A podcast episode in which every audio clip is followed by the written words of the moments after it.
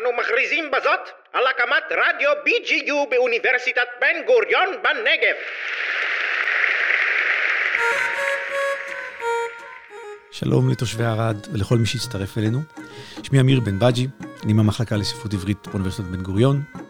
אנחנו נמצאים כאן במפגש שהופק בשיתוף פעולה של תוכנית אופק, אוניברסיטה פעילה בקהילה, עם ספריית ערד.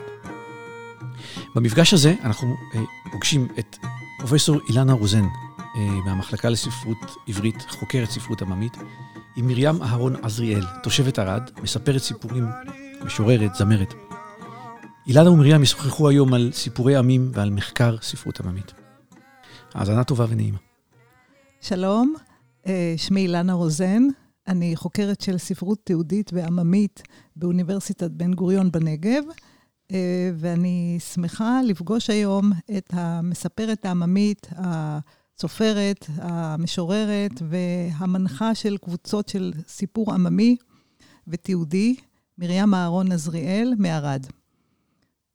לפני שאני אתחיל את השיחה עם מרים, הייתי רוצה להגיד כמה מילים על מהי הספרות העממית, כי נראה לפעמים שבו זמנית שספרות עממית אף פעם לא חדלה מלהתקיים, בכל זאת, רוב הקהלים העכשוויים שצורכים סוגים שונים של ספרות וסיפור וסרטים וסדרות, מרגישים שזה איזשהו סוג של יצירה שכבר לא קיים.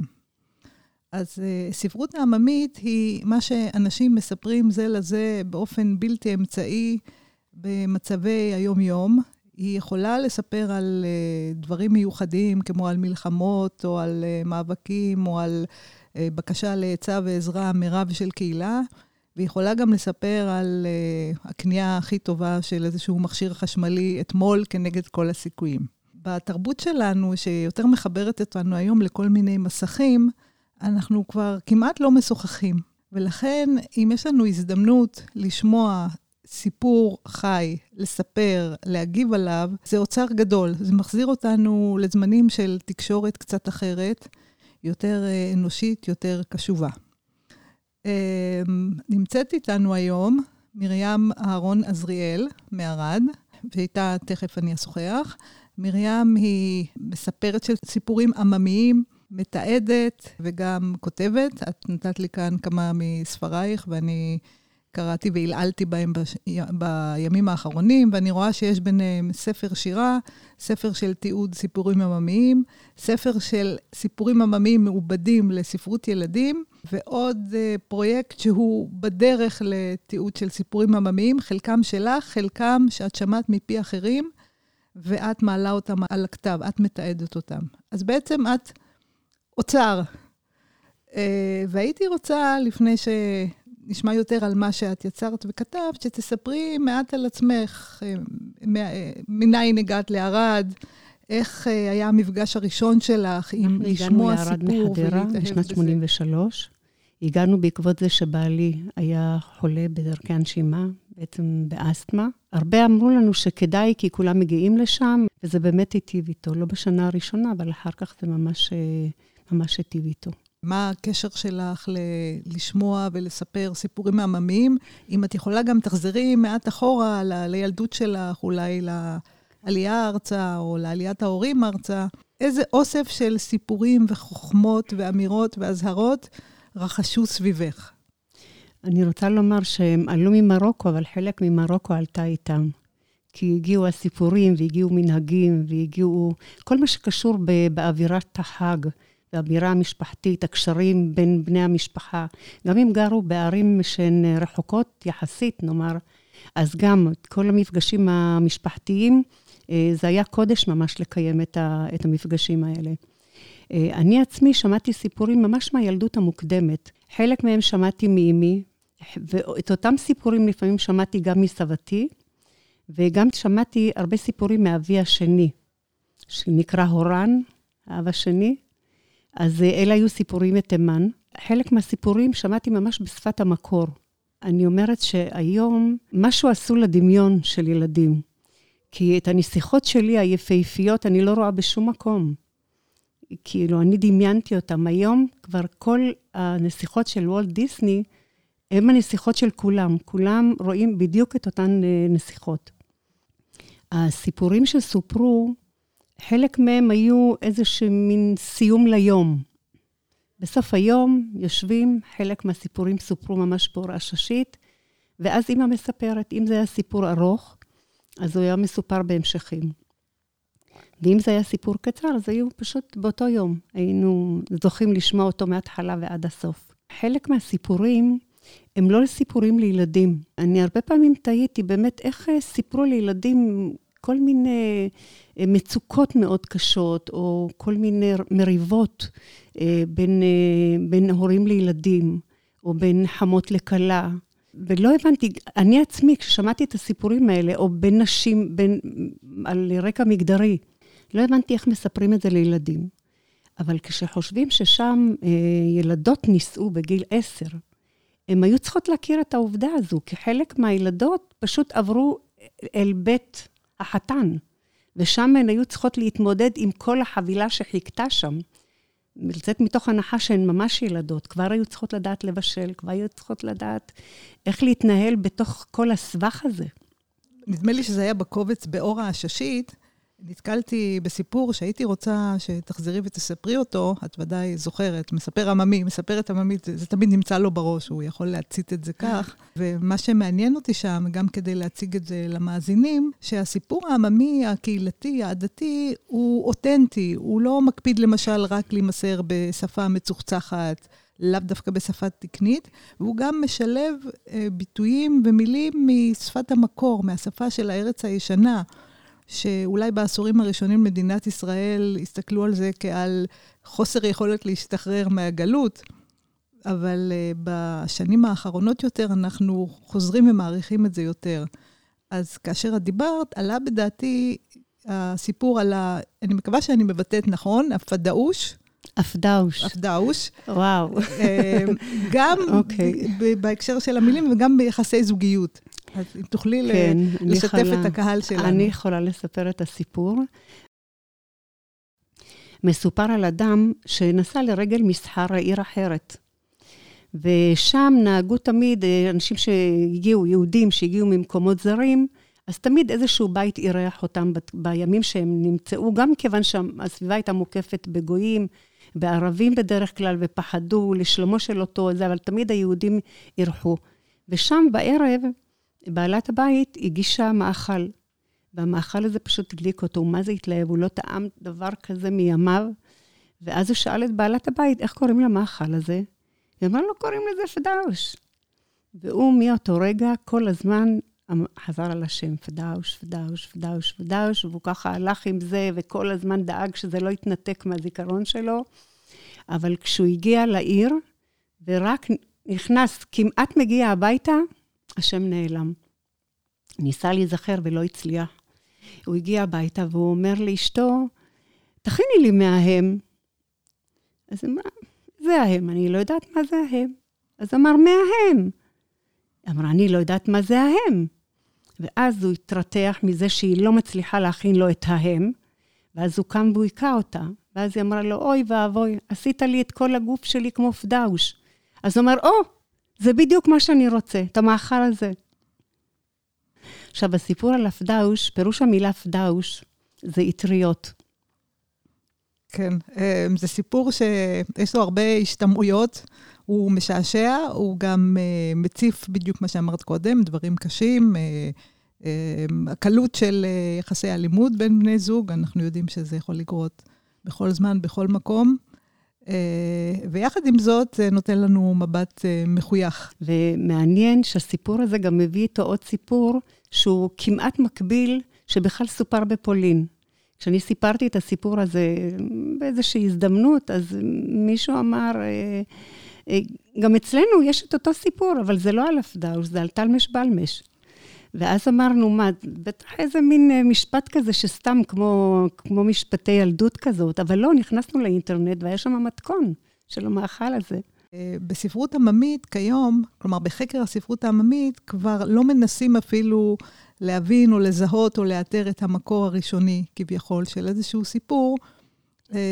בהתחלת חקר הספרות העממית זה כן היה... זו הייתה מטרה, האמינו שזה ניתן. עם הזמן הבינו שזה גם קשה מאוד, כי בעצם אי אפשר להגיע לכל מקור שהוא, וגם שזה לא כל כך תורם, כי אז מה זה ייתן? סיפור כביכול דילג מאנטארקטיקה לאפריקה, ואז מה? אלא התפיסה היא יותר שיש דברים משותפים לכלל החברות האנושיות, לכל אדם, לכל משפחה, לכל קהילה, דברים שהם נוצרים בגלל בסיס הקיום שלנו, הרצון לקיים את עצמנו, לשמור עלינו, ליצור זוגיות, להקים משפחה, להבטיח את הבריאות שלנו וכן הלאה. והשיתוף והשוויון האלה יוצרים מצבים שבגללם גם הסיפורים שאנחנו מספרים על זה דומים. אז אנחנו ממש כבר לא מוטרדים מהשאלה מי סיפר ראשון, אלא יש לכל סיפור את הכבוד במרכאות או שלא. אבל את לא רק מספרת סיפורים, את גם מקיימת פעילות של סדנאות עם אנשים כדי לעזור להם להיזכר ולעורר את הסיפורים אולי הרדומים אצלם. אז אולי תוכלי קצת להרחיב על הפעילות שלך. מה שאני בעיקר עושה, זה באמת אני אוספת את הסיפורים, כמו שאמרתי. אני מתעדת אותם, אני משתדלת לתמלל אותם בדיוק כפי שהם. אני גם מקיימת מין מפגשים כאלה, שבהם אני מספרת באמת את כל מה שכרוך סביב הסיפורים האלה, גם מספרת את הסיפורים עצמם, ומה שקורה זה שבמפגשים האלה אנשים פתאום אומרים, רגע, אצלנו זה גם היה כך וכך הלאה. למשל, כל הקובץ האחרון פה של שמחה נתן, זה עלה באיזשהו מפגש כזה שקיימתי, או קובץ נוסף שלא מצאתי אותו כשהבאתי לך, של סיפורי עם ממרוקו של שולה אביתן. אז גם באיזושהי סדנה שהעברתי, אז גם היא אמרה, את יודעת מה, יש לי סיפורים. ולא סיימנו עוד, אצלה עוד לא סיימנו, כי נזכרה עכשיו בעוד שניים. אז אני צריך להוסיף אותם. אבל אני לא ממש מקיימת איזשהו חוג, שבו אני מקבצת אנשים ש... מאוד העניין הזה קשור אליהם, או שיש להם סיפורים לספר, אלא זה באמת ככה צומח מתוך עשייה אחרת. או מתוך מפגשים ספונטניים שלא, זאת הייתה הכוונה, נכון, אבל נכון. הם צמחו. למשל, יש סיפורים פה של אפרים, שבכלל היינו באיזשהו בית אבלים, ועמדנו אפילו ככה ליד הדלת, והוא סיפר שני סיפורים יפהפיים. אז ממש כתבתי לי רק את הנקודות, ואחר כך כבר לא ראיתי אותו, והכנסתי את זה גם, כי ממש סיפורים ממש יפים. לגבי מה שאמרת קודם, יש את העניין עם, ה, עם המקבילות, כן. כשדיברת על זה, שזה לא משנה אם אנחנו יודעים מאין הסיפור התחיל, ומה קרה איתו. אז למשל, הסיפור המלאכה מצילה את בעליה, אז את, למשל במרוקו, אז סיפרו על הארון הראשיד. ברוסיה סיפרו על הבעשת, בתימן בכלל סיפרו על המלך ועל הרב. זאת אומרת שבכל מקום כשרצו ללכוד את תשומת הלב של המאזינים, אז התאימו את הדמויות הראשיות לאנשים שמוכרים, לקהל ששומע. נכון.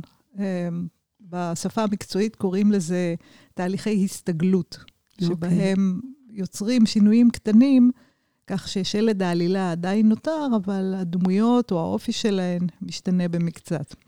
לפעמים בשיעורים שלי אני מדגימה את זה לסטודנטים, על ידי מגרה תיאורטי שבו אני אומרת, דמיינו לכם סבתא שעלתה מסיביר עם הנכדים שלה, והיא צריכה לספר להם, היא רוצה, בשעות הפנאי היא מספרת להם סיפורים, אבל היא רגילה לספר סיפורים שנטועים במציאות הסיבירית עם סופות שלגים עזות, אבל קרה כך שהם הגיעו לעיר דימונה.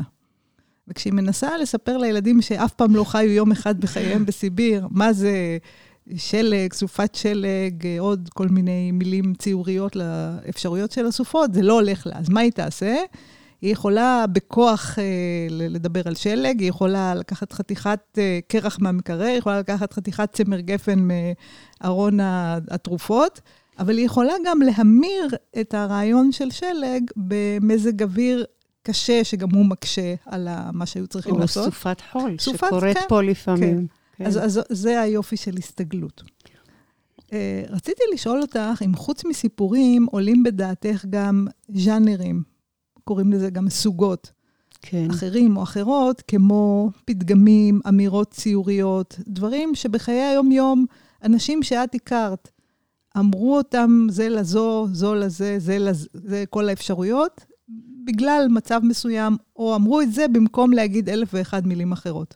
כן, נכון, זה יש. אני לא יכולה לומר לך שאני זוכרת כרגע את כולם, אבל אני יודעת למשל משפט שסבת, שסבתי אמרה, שאם אדם מרים בוץ בידיים ורוצה לזרוק את זה על מישהו אחר, אז גם הידיים שלו מתלכלכות. זאת אומרת, אתה לא יכול לפגוע במישהו, או לומר לו מילים לא יפות, או להכות אותו מבלי שאתה תהיה, שתהיה לך איזושהי שריטה נגיד, כן. מהעניין הזה. כן. אתה לא תצא נקי מזה. כאילו, גם, גם אם הוא אשם, אתה צריך, או למשל, כשמישהו מרגיש בטוח בעצמו, והוא מתוך הבית שלו, מרשה לעצמו להתלהם כלפי מישהו ולדבר אליו לא יפה, אז אומרים רק הכלב נובח במלונה שלו, כי שם הוא מרגיש בטוח. או למשל פתגם, שמישהו שהוא מאוד זהיר, והוא נזהר בדברים שאחרים, כאילו אומרים לו, מה, מה אתה נבהל מזה, זה לא זה. אז משפט כזה של מי שמקיש אותו, הנחש נזהר, נזהר מהקרב. כאילו הפרופורציות, היחסיות בין, בין דברים, ממש בלי סוף, בלי סוף פתגמים. חלק מהם זה פתגמים, שגם כתבתי, השתדלתי לכתוב אותם גם בשפת המקור. יש סיפור, כמו שאמרתי קודם, מלאכה מצילה את בעליה, שגם אנשים שהיו בתפקידים כמו וזיר או מלך, או תפקידים נישאים שבעצם היה להם הכל, והם לא היו צריכים לטרוח ולא לדאוג להשיג את זה, הם היו חייבים ללמוד איזושהי מלאכה, כדי שאם העון ייגמר, או שמשהו יקרה, שיהיה משהו שהידיים שלהם יוכלו לעשות. אז אני, אז אני זוכרת שהמשפט הזה באמת היה, זכרתי אותו, העניין הזה של יקדם על שדין, ומת קדס נצ' לידין. זאת אומרת, כל האוצרות שישאירו לך בני משפחתך, יכולים יום אחד להיעלם. אבל אם יש לך איזושהי מיומנות בידיים, את זה אף אחד לא יכול לקחת ממך. אני רוצה לספר שלפעמים סיפורי עם, הם יוצאים מתוך המגירה ששמנו אותם בתוכה, והם פתאום מהלכים לצידנו ככה בחיים. למשל, סיפור עם שסיפרה לי לאה מיכלסון, זיכרונה לברכה, שהיא אמנית, משוררת, ציירת, היא הייתה אישה מאוד רבגונית, והיא סיפרה לי סיפור שאימה סיפרה לה. ומה שקרה זה שהמשפחה שהרגישה שם את, ה, את האסונות שמתרגשים ב, באירופה, אז הם שלחו אותה לארץ, ו, והם נכחדו שם, גם אחיה וגם הוריה. והסיפור הזה עלה איתה, והוא נשאר. וזה כאילו, פתאום מרגישים שיש מין פריצה כזאת. זה לא רק הסיפור העממי הזה שמספרים אותו אה, כשיושבים כולם באיזושהי אווירה משפחתית כזאת, או אה, שסבתא נזכרת ואומרת, בואו אני אספר לכם הערב. פתאום נוכח בחיים שלנו והוא מס, מסמן משהו. הוא מספר על משהו שהוא יותר גדול מהסיפור עצמו. אז בעצם במקרה הזה שתיארת, של מיכל, הסיפור הוא ניצול. הסיפור okay. הוא ממש כמו נפש, כמו אדם okay. שניצל, ושמסוגל להעביר הלאה את עצמו ואת המסורת שלו. אם יוצא שאת uh, מספרת סיפור, או אומרת פתגם, אפילו בהקשר של המשפחה שלך, בשיחה שלנו קודם, אמרת לי שאת כבר סבתא, יש לך uh, נכדים רבים, את uh, מוצאת את עצמך, מספרת להם סיפורים, ונניח שוקלת אם כן או לא, לשלב בהם גם שפה שהם לא יבינו, ואז את מאתגרת אותם, כדי שבכל זאת ישמעו את, את הצלצול היפה של השפה, ואולי תתרגמי ואולי לא. יש לך סיטואציות אני כאלה? אני לא ממש יודעת את השפה, כי אני הייתי מאוד קטנה. אמרתי לך, כשהייתי בת ארבעים יום, אז uh, קראו לרב, והודיעו למשפחה של אמי, שהם, uh, תורם הגיעה לעלות. היה ב-ארבעים ושבע, הייתה, עדיין הייתה עלייה בלתי לגלית, אז אני לא ממש יודעת ערבית, אבל יש מין דבר כזה שאתה גדל בתוכו, ואתה מצליח לעשות את ההקשרים, ולהרים את השפה, ולמצוא בה את עצמך. אז הם היו אצלי בשבת, וסיפרתי להם באמת את, את אחד הסיפורים, את עץ הרימונים, שזה סיפור מאוד ארוך, ואני ממש לא שוכחת אותו. ו... לא תמיד אני יכולה להשתמש בשפה. אני יכולה לומר את המשפט, אני יכולה לומר שאמרו כך. צריך לנסות את זה. האמת היא שלא ממש עשיתי את זה. אבל את הסיפורים אני מספרת להם. זה כבר ממש מסורת, כשמגיעים אלינו לשבת, או כשאנחנו אצלם, אז הם ממש מבקשים את הסיפורים. ובתוך זה אני כבר מספרת כל מיני סיפורים אחרים. לפעמים זה יכול להיות אפילו נניח על יונה הנביא, אבל גם כן באיזשהו, או על יוסף ואחיו. מין סיפורים כאלה נוספים שגם כן יש להם איזה מין כוח או איזושהי רוח כזאת מיוחדת. לפי ההקשר, מן הסתם. לפי ההקשר, ממש כך. יש הקשר מסוים, משהו נפל, נכון. משהו נשבר, מישהו היסס. נכון. אם לומר נכון. משהו, ואז צצה נכון. אמירה. מהבחינה. בדיוק, נכון. כן. ואת גם יוצרת בסוגות אחרות, את שרה, צריך להגיד שרה. פעם שמעתי תוכנית טלוויזיה, ושאלו את... טוב, עופר יושב כאן, הוא יודע כמה אני שרה. מה את... זה נשמע מאוד מלאכותי להגיד שרה. אז מה את שרה, ולרגל איזה נסיבות, או ככה בחיי היום-יום? לא, אני אגיד לך מה. יש שיר, שאני זוכרת, שני שירים בעצם, שאימא שלי הייתה שרה, ואני זוכרת אותם מהילדות. אז שיר אחד, הוא נכתב על ידי... הרב דוד חסין, והוא נכתב משהו, כנראה בשלהי המאה ה-שמונה עשרה, משהו כזה, מקווה שאני מדייקת, והוא בעצם איזשהו שיר געגועים לעלות לארץ. אז אוחיל יום יום אשתאה, איני תמיד צופייה, ברנה והראה, וככה על השיר הזה ממשיך. אז אני זוכרת שבבית תמיד שרו את זה, אמא שלי שרה את זה, וגם כשהם כבר היו בארץ, ובעצם הגעגועים האלה באו... אל, אל מקומם, אל מכונם, אז uh, עדיין תמיד היא שרה את זה, או שיר ששרו כאן, יד הנוגה. אז תמיד, uh, תמיד ש... היא שרה את זה בבית. עכשיו, אנחנו היינו בית שהיא לא ממש יכלה לדבר ב... ב... ב... בשפה שלה. האמת היא שהם גם דיברו בשפה, בשפה עברית במרוקו כבר. הם דיברו עברית. הורייך. הוריי דיברו עברית, גם סבתי פה ושם ידעה לדבר עברית. הדודים שלי בוודאי, הם היו חזנים, והם היו יודעי ספר, הם למדו בישיבות, הם ממש ידעו לדבר. אז בזה שאני גדלתי בבית עם ההורן שלי, שבכלל היה יוצא תימן, וכל השכונה הייתה של תימנים, אז אי אפשר היה לדבר בשפה אחרת, כאילו רק עברית. והתימנים דיברו עברית נהדרת. אז... אז זה מה שהיה. ובאיזה סיטואציות אימא ככה שרה או שוררה לעצמה? זאת אומרת, זה ודאי לא היה מופע מסודר ומוכרז, כמו בואו ילדים עכשיו השיר עליכם. לא, ודאי שלא. אלא תוך כדי עשייה. כן, זה היה קם בתוכה פתאום, העניין הזה של לרצות לשיר, והיא הייתה שרה, גם אני הרבה פעמים שרה בבית. אז מה התמונה שלך, למשל, על אימא? אימא... עושה פעילות מסוימת ושרה... כן, בדרך כלל זאת צריכה להיות איזו פעילות כזו, שזה לא עוברים מפעילות לפעילות, אלא זו פעילות אחת שאתה ממולכד בתוכה, ואז יש לך גם את השעות הזאת ככה להיסחף על, על גלי השיר. סטטית. כן, כן כמו לברור איזשהו דבר מאכל. בדיוק, או... משהו כזה שזה... אתה לא מדלג מפעילות לפעילות, שם זה בדיוק מונח הדבר הזה. כן, את רוצה לנסות לשחזר משהו לכל היותר או לכל הפחות... בסוף מעריכה, שתשמיע את קולך. אה, איזה בקשות. הרי ה- היצירה העממית היא, היא לא מתיימרת להיות ייצוגית לבמות. היא מבטאת את העולם שלנו, היא מדברת אל השומעים, וזה גם יוצר אצלם איזושהי הלימה אליהם. ודווקא שזה יהיה מאוד מצוחצח, זאת הדרישה הכי אחרונה. אז אוקיי, אז אני, אני אעיז, בוא נגיד ככה. טוב. הבמה כולה שלך. הו, יד הנוגה הייתה לה, איש לא העז געת בה. זוג שפתיה שאני חן,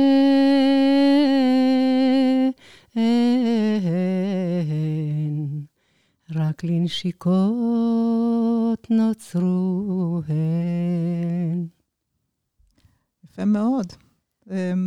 נשמע כמו שיר געגועים וגם קצת בלדי.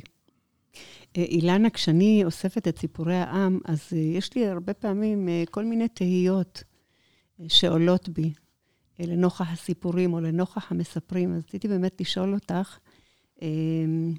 איך הטכנולוגיה, הרשתות החברתיות משפיעות על הספרות העממית, ספרות העממית מאז, עם מה שקורה בזירה היום, בזירה במרכאות.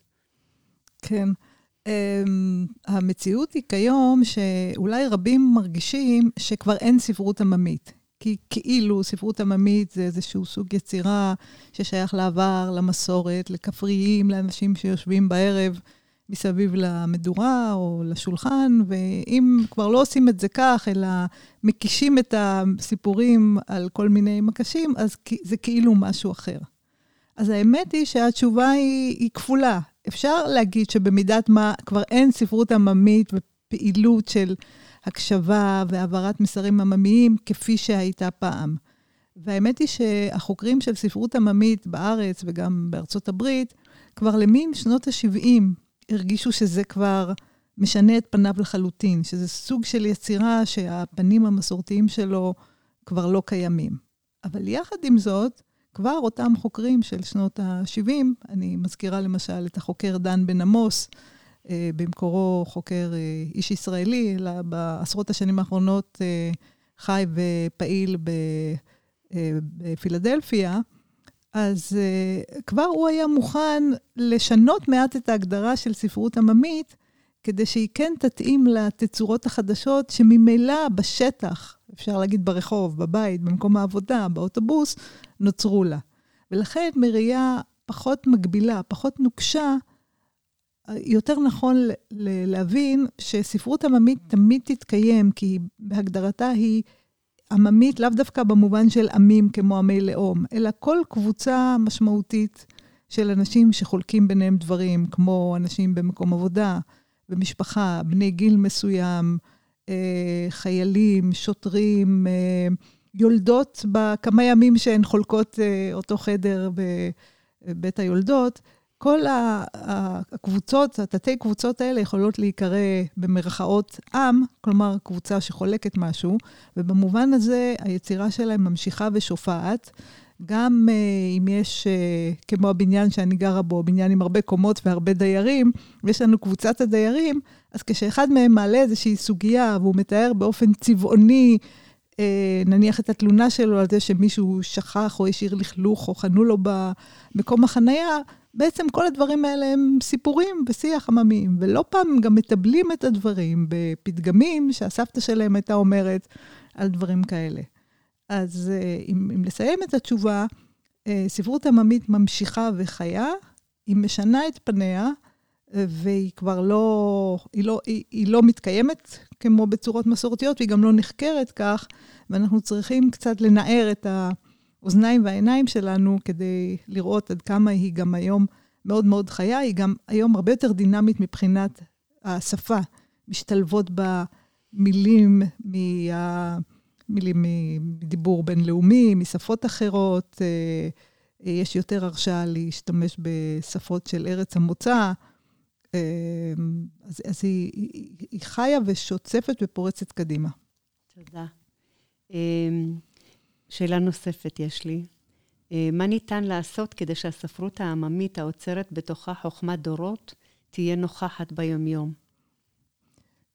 השאלה הזאת היא, אפשר להגיד, ממשיכה או לוקחת תפנית מהשאלה הקודמת, כי אם לכאורה היא ממשיכה, אז, אז לא צריך לעשות שום דבר מיוחד.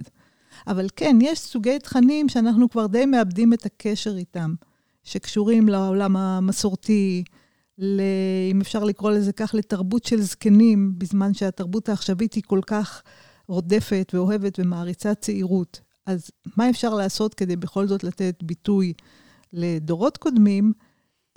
צריך לעורר את הסקרנות של הצעירים על ידי מפעלים יותר יזומים, ואפילו הם יכולים להיות במידת מה מלאכותיים, במרכאות או שלא במרכאות, בתור התחלה, כמו למשל בסיטואציות של לימוד, לבקש מילדים אה, לשמוע סיפור שמאוד עניין את אבא או את אמא בילדותם, סיפור שהפחיד את אבא או את אמא או את השכנה או את הסבים, אה, ולנסות לברר עם הילדים מה, מה, מה סיפור כזה אומר להם כעת, איך זה נשמע להם. יפה, אני אחשוב על זה עם הנכדים שלי. רעיון מקסים. לא לפחד לנגוע בעבר. זה כמו לשלוף מהארון איזשהו בד מיושן שנשאר שם, ולהגיד, אנחנו בכל זאת נכין ממנו משהו מעניין. יש, כשמתעדים את הסיפורים, אז אני יודעת שבארכיון הסיפור העממי, הם מאוד מקפידים על כך, שזה יהיה בשפה שבה המספרת מספרת, ללא עיבוד. ומה שאני רוצה לשאול, באמת איזה חשיבות יש באמת לשימור השפה כפי שהיא נאמרה במקור, לעומת זה שאנחנו לוקחים סיפור שהוא כתוב כבר אחרי עיבוד. הגישות לתשובה לשאלה הזו השתנו לאורך השנים, וזה קרה בארץ כמו שלנו, שבה אנחנו חברת מאגרים, אז כל כמה שנים אנחנו מוצפים על ידי גל אנשים שהם דוברים שפה מסוימת ויש להם את הביטויים, ואז אנחנו במידת מה קולטים אותם אלינו, אבל אנחנו גם גורמים להם להשיל מעליהם את התכונות האלה או את האופי המיוחד שלהם ולהפוך לישראלים. אז בשנים עברו, בעשורים עברו, הייתה גישה יותר של, אפשר להגיד, שלילת הגלות ושל טהרנות יחסית לשפה עברית, ולמשל מתעדים שעבדו עבור אסאי, ארכיון הסיפור העממי על שם דוב נוי שבאוניברסיטת חיפה, התבקשו לתרגם. כלומר, נניח שמישהו שמע סיפור מסבו, סבתו, אדם מבוגר בשפה אחרת, אז כשהמתעד הגיש או הגישה את הסיפור הזה לאסאי, הם כבר היו צריכים לנקות אותו במרכאות מהשפה הזרה. עברו עוד כמה שנים, ובשנות ה-שמונים, תשעים, זה פתאום נראה כאיזה אוצר שאיבדנו אותו מרצוננו הטוב, לוותר על כל השפות והצלילים והביטויים, ובכלל ממש המוזיקה של האיגוד בשפה זרה.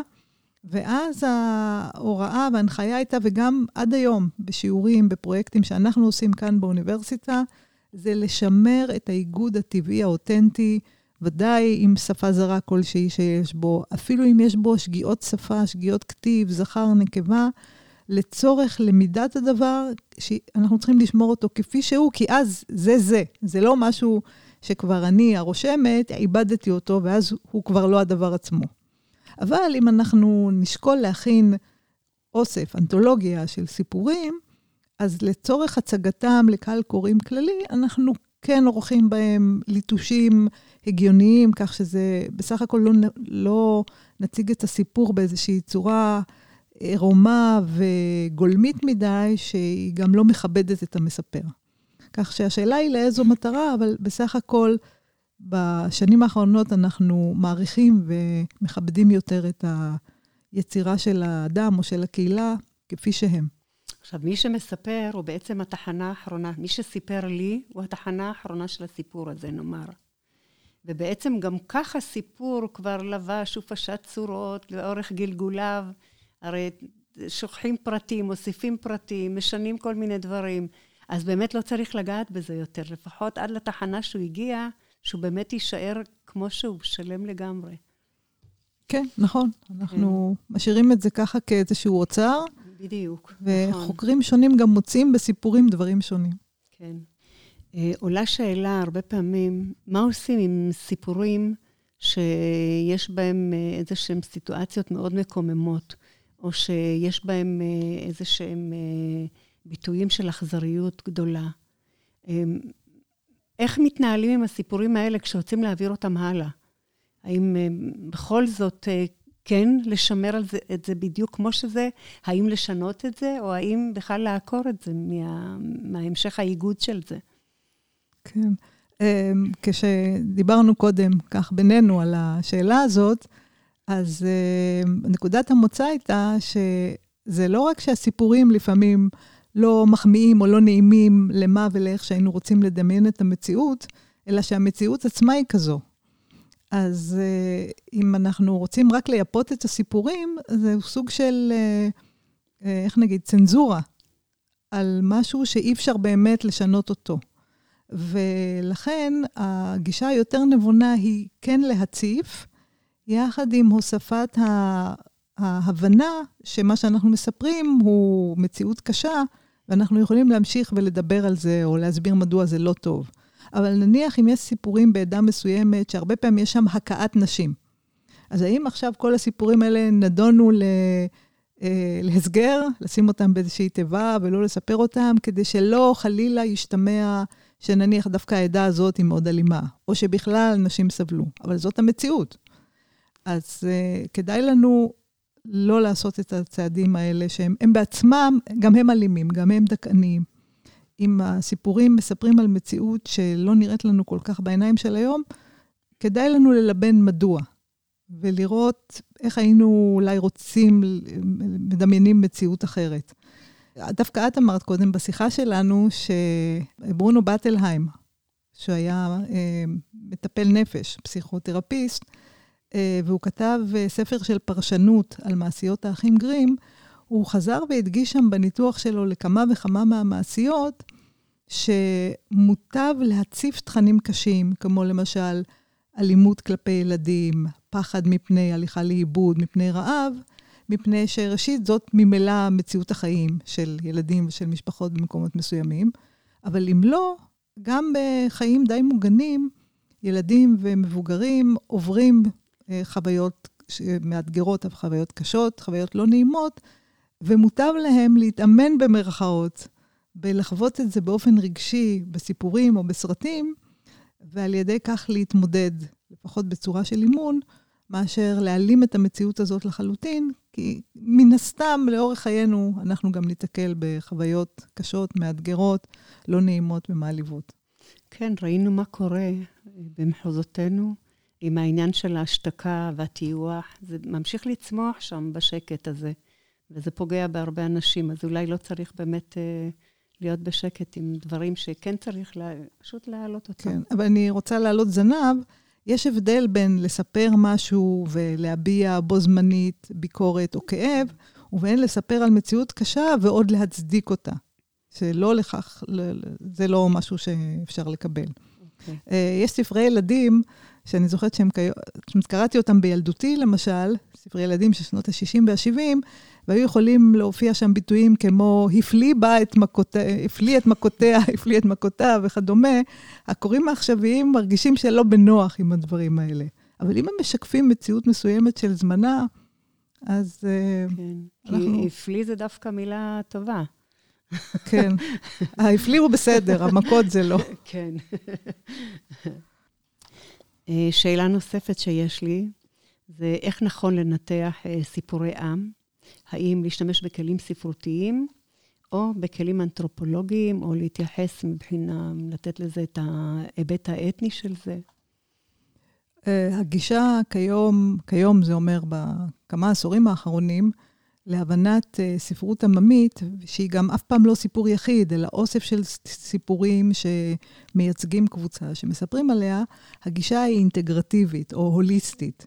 כלומר, זה סיפור, זה באמת יצירת אומנות מילולית עם עלילה וכל החלקים האחרים של סיפור, כפי שקורה גם בסיפור כתוב, על ידי סופר או סופרת, אז לכן נכון לנתח את זה בכלים ספרותיים. להבין מה קורה שם מבחינת העלילה, והאמצעים האומנותיים, והצפה והמצלול והכל. יחד עם זאת, היות שזאת יצירה של חברה חיה, אז אנחנו חייבים, כדי להבין יותר טוב את הסיפור הזה, גם להבין מי החברה הזאת, מה ההיסטוריה שלה, מה המנהגים שלה, הנורמות שלה, מה גרם להם לספר סיפור ספציפי כזה שמבטא משהו עליהם. ואגב, אנחנו, בניתוחי ספרות עכשוויים, יש עוד גישה כללית שמנחה חוקרי ספרות בכל העולם, והיא להסתכל על היצירה הספרותית כחלק מתרבות. למעשה, בכמה אוניברסיטאות בעולם כבר קוראים למחלקות לספרות, מחלקות לספרות ולתרבות. ואז מנתחים שיר, אפילו שיר של משורר, גם מנקודת מבט של מה ההיסטוריה שמתחבאת מאחורי השיר הזה. למשל, עולה בדעתי השיר של סמי שלום שטרית, על איך שהאימא שלו הייתה שולחת אותו לאלטזכן, באשדוד, שם הוא גדל, ואימא הייתה אומרת לו בערבית מרוקנית, שירוץ אחרי האלטזכן, שהוא היה אה, פלסטיני מעזה, כדי שהוא אולי ייקח ממנה את המיטה המקולקלת, אני חושבת שהוא ישתמש שם במילה מעיובה הזאת, Uh, וזה שיר נהדר כדי להדגים איך זה שיר פואטי לכל דבר, אבל הוא גם מבטא מציאות מסוימת, שפה וכל העושר שלהם. האם קרה אי פעם שבמפעל התיעוד שלך נתקלת בסיפור שאת שמעת אותו, אבל אחר כך החלטת שלא להכניס אותו לשום ספר או לא להעביר אותו הלאה בגלל משהו בסיפור הזה? האמת היא שאני הייתי די נאמנה, והיה חשוב לי לרשום את כל הסיפורים ששמעתי. זה כן רציתי. אבל מה שקרה זה שהעברתי את הספר ליצחק רפפורט, כדי שהוא יעשה את הניקוד, מה שנקרא ניקוד תומך. ואז הוא הגיע לסיפור הזה, שזה סיפור שבעצם מספר על, על שד, שהוא היה אוכל בשר אדם, והוא תמיד ניסה אחר כך לאישה, שתמיד יש את הסיפורים האלה שלילית ניסית לבן אדם, או, ש... או הפוך, שיש איזה עירוב בין ה... הרשויות האלה, או איך לקרוא לזה. והוא הזהיר את אשתו שלא תספר בשום אופן שהוא אוכל בשר אדם. והוא אמר לה שביום שזה יקרה, היא פשוט, הוא יפגע בה, מי תעשה את הדבר הזה. ואז כשהוא קרא את כל הסיפורים שלי, הוא אמר, אני לא מציע לך להכניס את הסיפור הזה. הוא פשוט הרתיע אותי מלהכניס אותו, ולא הכנסתי את הסיפור לספר. היום במחשבה שנייה, אני חושבת שעשיתי נכון, אני אגיד לך למה. כיוון שהסיפור הזה, גם, גם ילדים קראו את הספר הזה. ואני חושבת שבאמת היה בזה משהו שהוא יותר מדי אכזרי. גם כל, ה, כל ההתנהלות גם של ה, איך הוא זיהה את זה. ומה שקרה זה שהיא הגיעה להורים שלה, ואימא שלה שאלה אותה, תגידי, טוב לך, איך החיים שלך? לא קשה לך, הוא לא פוגע בך, הוא לא, כי ידעו שהיו כאלה שכן מכים. אז היא אמרה, אני אגיד לך מה, הוא בסדר גמור, יש לי הכל, כל מה שאני צריכה יש לי, אבל רק יש ריח שאני לא יכולה לסבול אותו, כי הוא אוכל בשר אדם. והוא, כמו שכל השדים יודעים מה קורה, הוא פשוט ידע שהיא עשתה את הדבר הזה. ואז אחרי כמה זמן, גם לא היו כלי תחבורה, הבעל תמיד היה הולך להביא את האישה, ככה שראיתי בכל מיני סיפורים. שהוא היה רוכב על חמור, או באיזשהו אופן מחזיר את האישה הביתה, מבית ההורים. ואז הוא החזיר אותה אליו, והוא אמר לה, הוא, הוא לקח איזשהו אה, אה, כלי חד, והוא ביקש ממנה שהיא תפגע בו.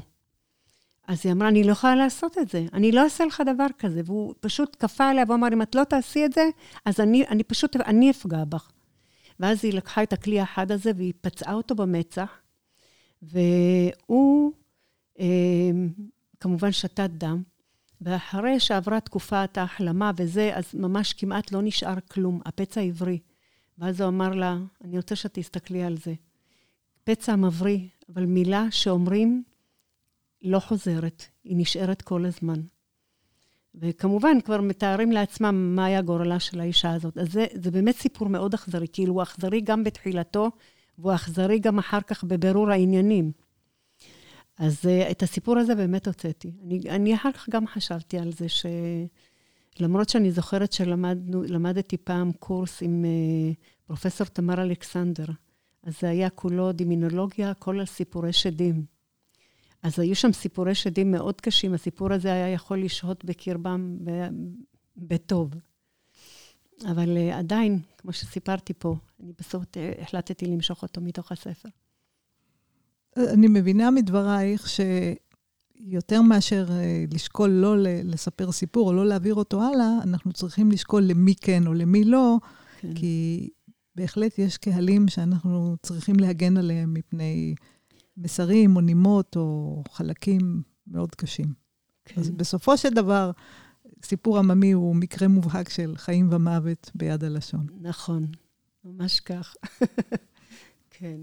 לפעמים אנחנו חושבים על השאלה, בהנחה שספרות עממית זה אוצר, זה אוקיינוס של סיפורים, מספרים ומעבירים כל כך הרבה סיפורים, מדור לדור, ממקום למקום, בין ילדים, זקנים, מבוגרים, אנשים שחולקים מקום עבודה, מה גורם לזה שסיפור מסוים אה, ימשיך, יסופר הלאה, יהיה חלק מהמסורת, ושסיפור אחר אה, ייעלם? אז האמת היא שכפי שקודם אמרתי שקשה לאתר את המקורות של סיפורים, כך גם קשה לאתר את האובדנים של סיפורים. אנחנו לא בדיוק יכולים למצוא איזה סיפור עבד, כי אם הוא עבד אז, אז איפה נמצא אותו. אבל אה, יש תהליכים שגורמים לכך שסיפור יפסיק להיות מסופר, אחד הוא אם הוא מסופר בצורה לא טובה, כזאת שאחר כך אי אפשר להמשיך ולשמור אותו. למשל, יש מין מוסכמה כזאת שבסיפורים עממיים הרבה דברים צריכים לקרות שלוש פעמים, ורק בפעם השלישית קורה הדבר המקווה. סוף סוף מצליחים במשימה. אז לפעמים כשמספרים לא מקפידים על זה, ומספרים על יותר מדי פעמים, אז חלק מהמידע עובד, והסיפור הזה אחר כך אה, אה, מאבד מהחיות שלו. אה, יכול להיות שגם סיפורים אה, יובדו מה... זה, מראש זה אוצר וירטואלי, הרי אנחנו לא ברגע נתון מכירים ויודעים ומקטלגים את כל הסיפורים, אבל יכול להיות שסיפור גם יובד עם התכנים שלו קשים, פוגעניים, מאיימים, אה, לא נעימים בצורות כלשהן. וגם סיפורים עובדים כי...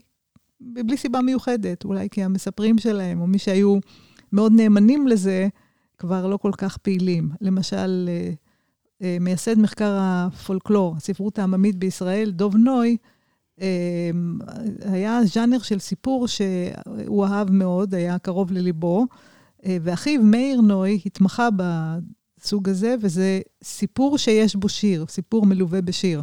אולי הדוגמה הכי... ידועה לזה, זה השיר הפופולרי שחווה אלברשטיין שרה על הסוס עם קטם על המצח ושערה של כסף בזנב, אבל זה מין חיבור כזה בין שתי יכולות, לספר ולשיר, שלא לרבים יש, ולכן בהווה אנחנו כמעט שלא נתקלים בסוג הסיפור הזה. אז זאת דוגמה למקרה השלישי, שכבר אין מי שיבצע את זה, ולא שהסיפור הוא לא טוב. אני חושבת על שני דברים. אחד זה... העניין הזה ש... איך אומרים? הפקידו את הסיפורים בידי הילדים. והילדים, איך אומרים? רצו עם זה למרחקים ארוכים, זה הוטבע בהם וזה נמצא. אני יודעת שלאנדרסן יש איזשהו סיפור, נדמה לי שזה נקרא אבן המצבה, עוד מילה שאני לא בדיוק זוכרת, וששם מראים לילדים את הדברים, והילדים זוכרים ומשמרים את זה. אז אני... רוב האנשים שסיפרו לי, הם שמעו את הסיפורים שלהם ממש בילדות המוקדמת. אני עצמי, חלק מהסיפורים שמעתי בגיל ארבע חמש, וכמו שאמרתי, זה באמת נושאים שממש לא מעניינים ילדים.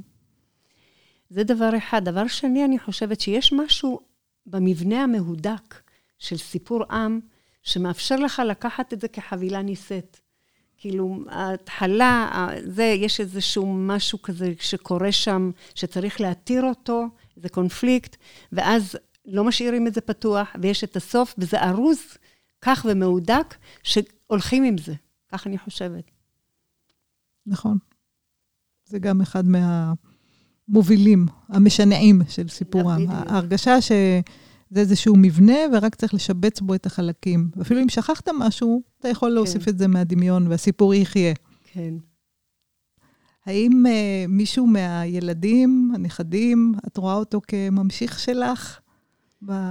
ברגישות לסיפור עממי, בחשק, ביכולת להפיק את זה. כן, הם מספרים. הם אוהבים לספר, וכל פעם הם משתפים אותי בסיפורים שהם מספרים, ולפעמים אני גם יוזמת את העניין הזה, שהם לוקחים איזשהו עניין, ואנחנו מתחילים לנסות, או שהנכדים מעבירים את המשפט מאחד לשני ומספרים, או למשל, הנכדה שלי סיפרה לי לא מזמן סיפור מקסים על אריה. עכשיו, הרעיון היפה שהיה שם, זה שהיא סיפרה שהאריה הולך להסתפר. וזה הכי מתאים לאריה, עם כל הרעמה הגדולה הזאת. זה כל כך מצא חן בעיניי. אחר כך היא סיפרה מה קורה אצל הספר וכך הלאה, אבל העניין הזה של לקחת את האריה לספר, זה היה מקסים בעיניי. כאילו, זה חשיבה כזאת מעניינת. זה היה רעיון כן. שלה, זה היה משהו שעלה בדעתה. ודאי, או... ודאי, ודאי, רק שלה. כן, ודאי. לכן התלהבתי מזה כל כך. אז כן. היצר הסיפורי נשאר במשפחה. אני מקווה, כן. כן, דבר נהדר. ויש גם קונטרות, כלומר, שאת מרגישה לפעמים שהדורות הבאים קצת לוקחים בהומור את המורשת שלכם, וסוג של, מחז... עושים מזה, אומרים, ב... יש פתגם ויש אנטי פתגם. כן, אני יודעת למה את מתכוונת. הנכדים שלי הם מאוד צעירים, ממש. אז uh, הגדולה היא בת תשע וחצי. אז הם עדיין, אני בשבילם, מה שאמרתי, זה זה. חקוקה בסלע. אז בדיוק. ו... אבל והילדים? אני מאמינה, הילדים גם סיפרתי להם. חלק מהדברים הם לוקחים איתם, הם אפילו מזכירים לי את זה לפעמים. כן? הם עסוקים יותר במרוץ, שכולנו יודעים באיזה מרוץ כולנו נמצאים. אבל זה מונח באיזשהו מקום, כמו שזה היה מונח אצלי, ורק בגיל מאוד מבוגר החלטתי שאני מוציאה את זה, ומשתפת עוד אנשים במה שהשאירו לי. אז אני מאמינה שזה מונח שם, באיזשהו מקום. כן, כן, זה כמו יין, זה לא מתקלקל. נכון. זה ממתין יפה בסבלנות. כן. אני גם מרגישה לפעמים שכבר הדורות הבאים, הם לוקחים מאיתנו את המורשת, ואפשר להגיד שהם לשים אותה ומרדדים, ויוצרים משהו קצת שונה. למשל, כשילדיי גדלו, הם כיום בשנות ה-עשרים שלהם, אז ככל הנראה הם קלטו ממני, גם מאבא שלהם, את הביטויים שלי, וכיום אני שומעת אותם לפעמים חוזרים. למשל, ביתי הייתה שואלת מה כדאי לי ללבוש, את הדבר הזה או את הדבר הזה, והייתי עונה לה באמת מכל הלב, גם כדי לעודד אותה, אבל, ולא להגביל אפשרויות, הייתי אומרת לה ליפה, הכל יפה. והיום לפעמים, אם אני מנסה להתייעץ איתה בכיוון הזה, אני שומעת ממנה את הליפה, הכל יפה, הן כעידוד, אבל הן גם כמו איזו אמירה של תעזבי אותי, תחליטי לבד מה ללבוש. אז האמירה היא אותה אמירה, אלא אותם מילים, אבל הכוונה וה... אינטונציה כבר שונה. כן, כן, נוטעים אותם, יוצרים אותם מחדש, זה נהדר. העברנו שיחה נעימה בכיף ועם המון המון טעם של עוד, אבל אנחנו צריכים לסיים. אז אני רוצה להודות למרים אהרון עזריאל, מספרת, מתעדת, רושמת, משוררת, וגם משוררת במוזיקה, על השיחה המעניינת הזאת. לדוקטור אמיר בן-בג'י, מן המחלקה לספרות עברית באוניברסיטת בן-גוריון בנגב, ראש תוכנית אופק, אוניברסיטה פעילה בקהילה, ולרכזת אירועי השידור, מאיה בינקה, לאופר סלע, מנהל ספריית ערד, ומהיוזמים של סדרת המפגשים, ולדוקטור בוזי רביב, מנהל רדיו בי ג'י יו.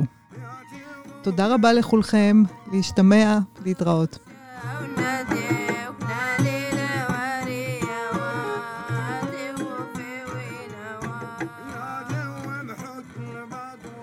אנו מכריזים בזאת על הקמת רדיו בי ג'י יו באוניברסיטת בן גוריון בנגב.